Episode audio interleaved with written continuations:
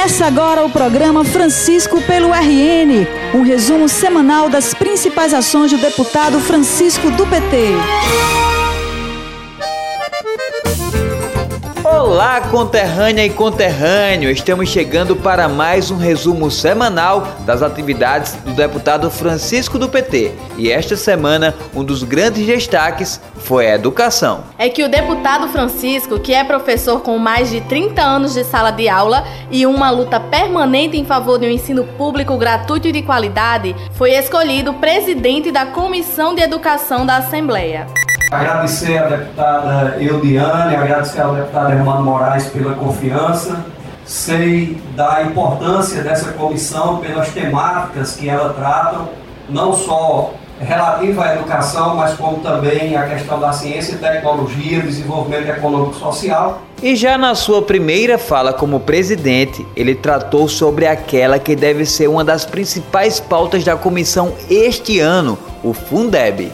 O Fundo de Desenvolvimento do Ensino Básico, criado no governo Lula, contribuiu muito com a qualidade da educação no Brasil, garantindo maiores investimentos e o pagamento do piso dos professores. Só que o Fundeb tem prazo para acabar, que é no final deste ano. A luta agora em todo o Brasil é fazer com que o Fundeb seja permanente.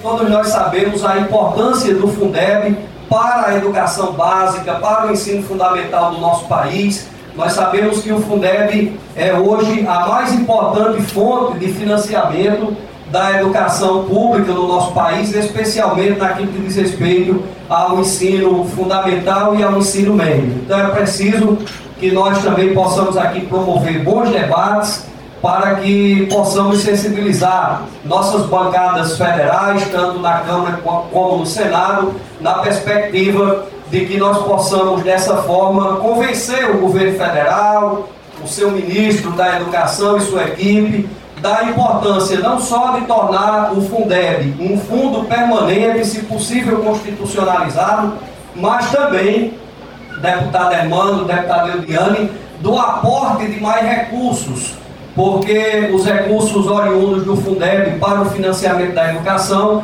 eles não são mais suficientes na maioria, em, grande parte dos estados e também dos municípios. Então, esse é um dos temas que certamente permeará os debates aqui, além de todos os projetos que nós iremos receber aqui para relatarmos e para darmos celeridade, encaminhamento e promovermos o debate. Um outro destaque do deputado Francisco esta semana, ainda no tema de educação, foi a participação dele para aprovação de um projeto de autoria do governo do estado para ampliação no número de vagas de professores e professoras aprovados no concurso de 2015. Francisco foi o relator do projeto e deu parecer favorável à aprovação para permitir a contratação de mais professores e professoras que devem atuar no suporte pedagógico a necessidade do governo do estado em ampliar o número de vagas para o suporte pedagógico na educação do Rio Grande do Norte. Há necessidade, as escolas têm pedido às DIRECs e, à Secretaria de Educação, a governadora Fátima, inclusive, já autorizou a chamada, a convocação de 600 professores e professoras e o pessoal que está aprovado no concurso para suporte pedagógico vem lutando para que essas vagas sejam criadas e a partir daí eles e elas possam ser convocados. É uma luta também do CINT, da direção do CINT, de toda esta casa. E eu quero aqui dizer, presidente, que o projeto de lei encontra-se redigido corretamente, em consonância com a legislação vigente e o meu parecer é pela aprovação da matéria. O projeto acabou sendo aprovado por unanimidade e foi comemorado pelas servidoras que acompanharam a votação. A diretora do Cinti, Juciana Mirna, falou sobre o assunto. Faz a diferença no, no chão da escola, no processo de organização, no, no, no processo pedagógico das escolas entendeu? E, e, dá muita esperança. Assim como o governo chamou 600 professores, nós esperando que um, um quantitativo razoável, pelo menos, também seja, seja chamado, né? E é, gostaríamos de aproveitar a oportunidade de agradecer a deputada Isolda, de agradecer ao deputado Francisco pelo apoio, pelo apoio que deu a todo esse processo aí de tramitação para que isso fosse agilizado. E vamos contar novamente com o apoio dos deputados e das deputadas aí para que sejamos convocadas. Francisco do PT é trabalho pelo RN. Mara, 2020 já começou com grandes missões para o deputado Francisco. Como a gente informou agora há pouco, ele foi escolhido presidente da Comissão de Educação. E além disso, o parlamentar também foi eleito vice-presidente de outra comissão, a Comissão de Constituição, Justiça e Redação, uma das mais importantes do parlamento. Pois é, Vanderlei. A CCJ, como é chamada, é a comissão que analisa inicialmente a legalidade das matérias apresentadas e por isso os grandes temas sempre passam por lá. Após a eleição, o deputado falou sobre a importância da missão que está assumindo. Comissão é, por onde todos os projetos têm que passar para averiguar os aspectos relativos à sua legalidade, à sua redação. Aqui nós temos desafios que já se apresentam logo no dia da instalação da comissão, como os projetos de lei que vieram para esta casa, oriundos do Poder Executivo. E aqui eu quero também aproveitar a oportunidade e agradecer aos colegas deputados, à colega deputada Cristiane, pelo apoio, pelo voto, pela confiança, para que eu possa ocupar essa função de vice-presidente desta Comissão de Constituição e Justiça e dizer, presidente eh, Kleber, que estou à inteira disposição para trabalharmos sempre irmanados, em parceria. Francisco pelo RN, Francisco pelo RN.